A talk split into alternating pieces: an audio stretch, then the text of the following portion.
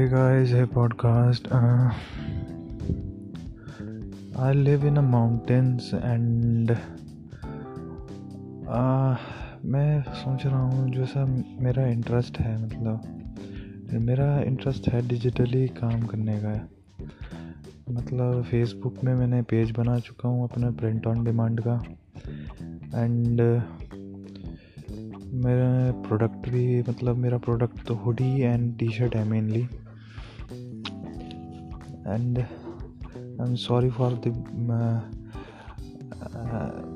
noise uh, if any noise is coming. And अच्छा मैं product के बाद कॉन्टेक्स्ट ये है कि मैं माउंटेंस में अपना ब्रांड बनाने की कोशिश कर रहा हूँ। एंड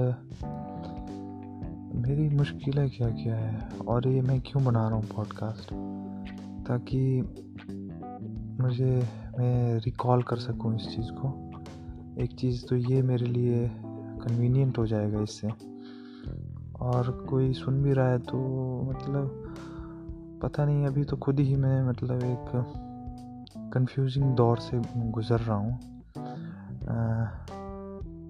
जो सुन रहा है उसके लिए भी मतलब ये इतना इन्फॉर्मेटिव और वैल्यू वाला तो नहीं होगा बट बट चलो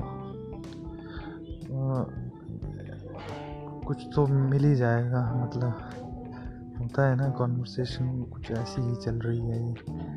तो इसमें मेरी दिक्कत सबसे पहले तो ये है कि मैं दो बार ऐड चला चुका हूँ अराउंड फाइव हंड्रेड रुपीज़ में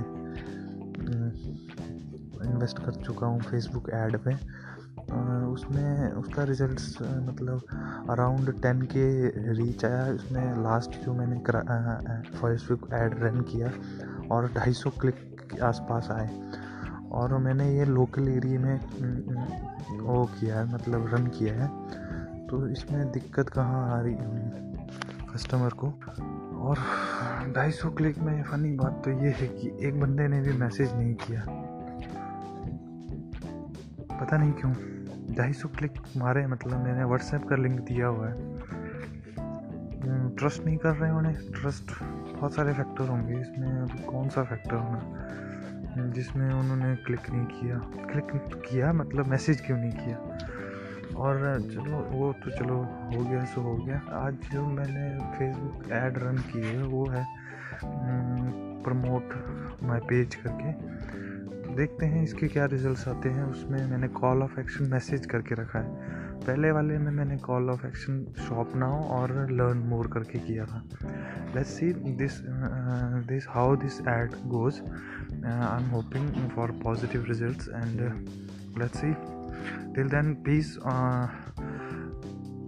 see you in the next podcast. And stay strong, stay positive. Peace, guys.